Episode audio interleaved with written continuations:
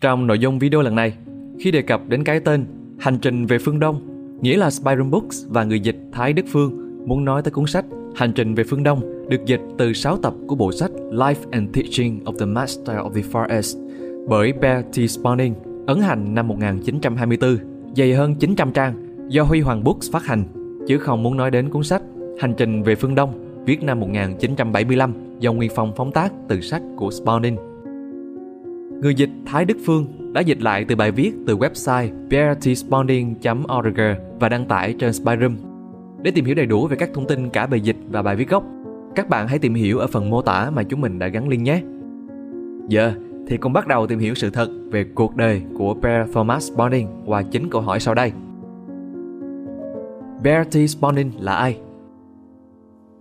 Bear Thomas Spawning là bút danh của Bayard Spawning, một tác giả người Mỹ sinh năm 1872 tại Cohocton, New York.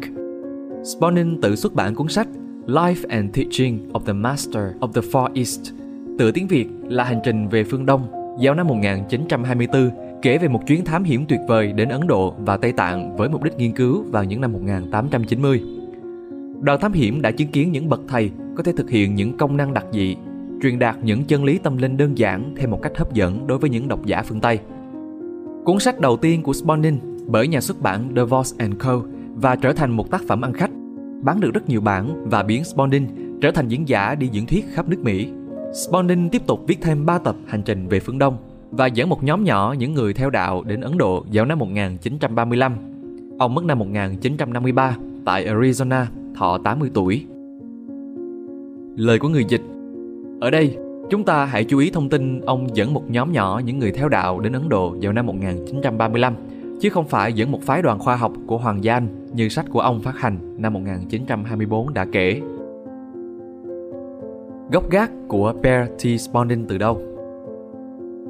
Và nhà xuất bản Divorce Co. nói rằng ông sinh vào những năm 1850 ở Anh. Cha và ông nội của ông đến từ Ấn Độ. Tuy nhiên, theo các nguồn đáng tin cậy như hồ sơ hộ chiếu, Cục Điều tra Dân số Hoa Kỳ và thậm chí là cáo phó của gia đình Spondin, lịch sử gia đình của Bear T. Đã được công bố như sau. Spondin không có mối liên hệ gia đình nào với Ấn Độ, nhưng ông có xu hướng gắn bó suốt đời với những câu chuyện hư cấu huyền hoặc liên quan đến Ấn Độ. Tiểu sử và dòng thời gian được cung cấp trong sách và trên website của nhà xuất bản The Voss and Co. chủ yếu dựa trên những câu chuyện hư cấu ấy. Cuốn sách của ông là hư cấu hay phi hư cấu? Spondin có thực sự đến Ấn Độ vào năm 1894 không? Nhiều độc giả sẽ thất vọng khi biết rằng Spondin đã không đến Ấn Độ vào năm 1894 và không có chuyến thám hiểm nghiên cứu như mô tả trong cuốn Hành trình về phương Đông. Khi ấy, Spondin chỉ mới 22 tuổi và ông đã dành phần lớn thời gian trong thập niên 1890 để khai thác vàng ở Yukon. Chuyến thăm đầu tiên của Spondin đến Ấn Độ là vào năm 1935 theo lệnh của nhà xuất bản The Voice and Co. sau khi phát hành tập 3 của bộ hành trình về phương Đông. Bộ sách kể những câu chuyện hư cấu có chất tâm linh thêm mô tiếp, những chuyến thám hiểm khoa học đến những vùng đất xa xôi và khám phá được những tài liệu quý hiếm. Đây là một thể loại phổ biến lúc bấy giờ. Lời của người dịch Ở đây hãy để ý rằng Spaulding chưa từng đi Ấn, nhưng đã viết được ba cuốn sách hư cấu về chuyến đi Ấn của ông cùng phái đoàn khoa học của Hoàng gia Anh. Mãi đến khi xuất bản tập sách thứ ba, ông mới bị nhà xuất bản ép tới Ấn Độ.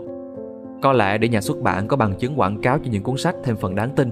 Những hình ảnh của chuyến khởi hành này được in ở cuối cuốn sách Hành trình về phương Đông bản tiếng Việt. Liệu bạn có thể biết về bản đồ chuyến đi của Spondin qua Ấn Độ hoặc tên của những người bạn đồng hành của ông hay không? Có vị trí hay hình ảnh của ngôi đền im lặng, ngôi đền chữa lành hay ngôi đền tao vĩ đại không? Thật không may, vì Spaulding không đến Ấn Độ như mô tả trong cuốn sách ông viết nên không có bản đồ, hình ảnh hoặc thông tin nào khác. Những độc giả tinh ý có thể nhận thấy cuốn sách thiếu rất nhiều thông tin chi tiết về địa điểm, nhân vật, cuộc hành trình, các nhà nghiên cứu và những ngôi đền chỉ tồn tại trong trí tưởng tượng của Spaulding mà thôi. Sách của Spaulding và thông tin từ nhà xuất bản nói rằng ông ấy đã học tại Berkeley, Stanford, Columbia và Đại học Heidelberg. Có đúng như vậy không? Stanford đã đưa ra những tuyên bố đó, nhưng không có hồ sơ nào về việc ông ấy học tại Berkeley, Stanford và Columbia. Các thông tin này được cung cấp bởi phòng giáo vụ của các trường đại học cung cấp. Vì Spondin không đến Đức bao giờ, nên khả năng cao là ông ấy cũng không theo học tại Đại học Heidelberg. Lời của người dịch Trong sách của Spondin, người ta gọi ông với chức danh giáo sư. Rất có khả năng, chức danh này là hư cấu vì không tìm ra trường đại học mà ông đã theo học, công tác, không tìm ra người nào từng là học trò của ông ở trường đại học. Ngoài ra, vào thời điểm phái đoàn bắt đầu chuyến hành trình như sách kể năm 1894, Spondin chỉ mới 22 tuổi, hiếm có giáo sư nào trẻ tuổi như vậy. Chúng ta thường bị ảnh hưởng bởi hiệu ứng hào quang, bởi vậy để tăng tính thuyết phục của thông tin nhằm thao túng đối tượng nào đó, người ta thường tạo ra hào quang theo hai cách. Đem thông tin nhét vào miệng những người có uy tín như Einstein, Đức Phật, Chúa hoặc ngụy tạo thân thế, thành tích của người cung cấp thông tin, gọi họ là giáo sư, tiến sĩ, nhà khoa học, nhà vật lý, nhà khảo cổ, vân vân. Vậy những câu chuyện tâm linh trong cuốn sách của ông đến từ đâu? Phần lớn nội dung trong hành trình về phương Đông được lấy cảm hứng từ phong trào tư tưởng mới New Thought. Spondin là thành viên của một nhóm tư tưởng mới ở San Francisco vào đầu những năm 1920 khi ông viết Hành trình về phương Đông tập 1. Các chương đầu tiên của cuốn sách đã được xuất bản trên tạp chí của nhóm này. Vợ ông, Stella Spondin, là một phụ nữ thông minh, có trình độ đại học, người đã giúp đỡ Spondin rất nhiều khi viết sách.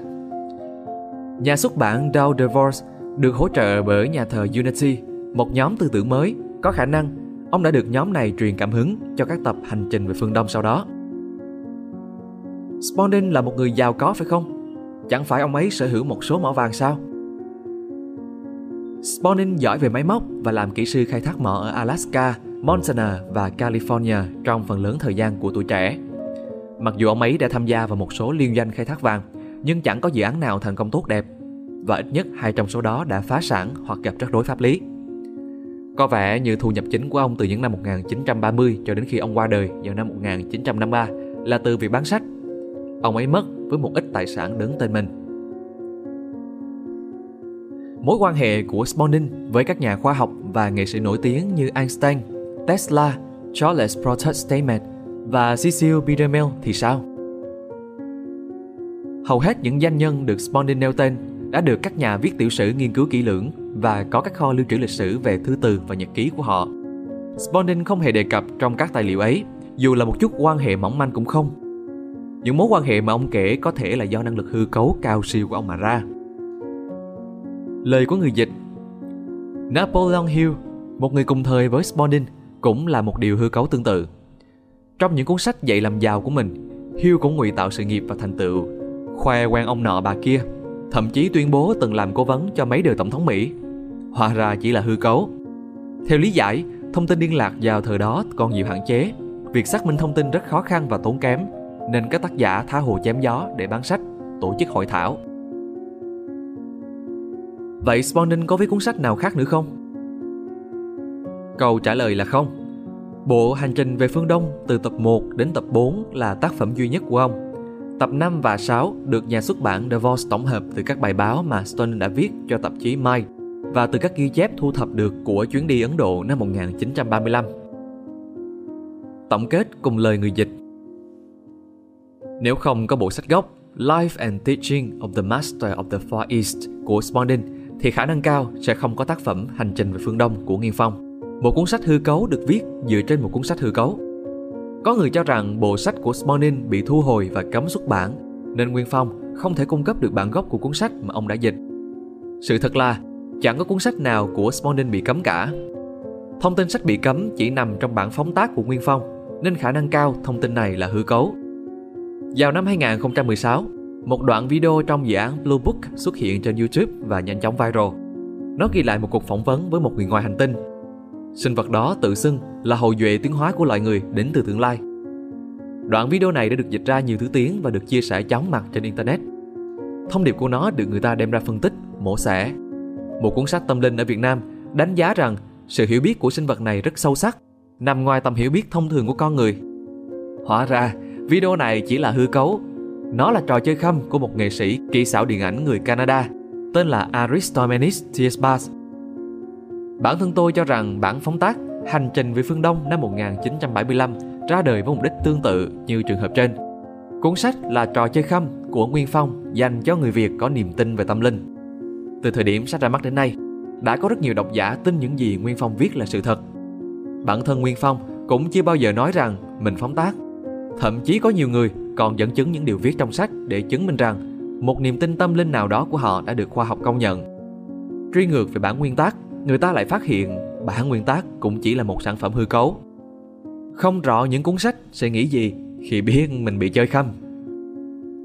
Trên đây là toàn bộ nội dung của bài viết. Hy vọng là các bạn sẽ thích video lần này. Đừng quên nhấn like, share và subscribe cho kênh của tụi mình nhé. Và hẹn gặp lại các bạn ở những video lần sau. Đây là Spy Room, còn mình là Nam.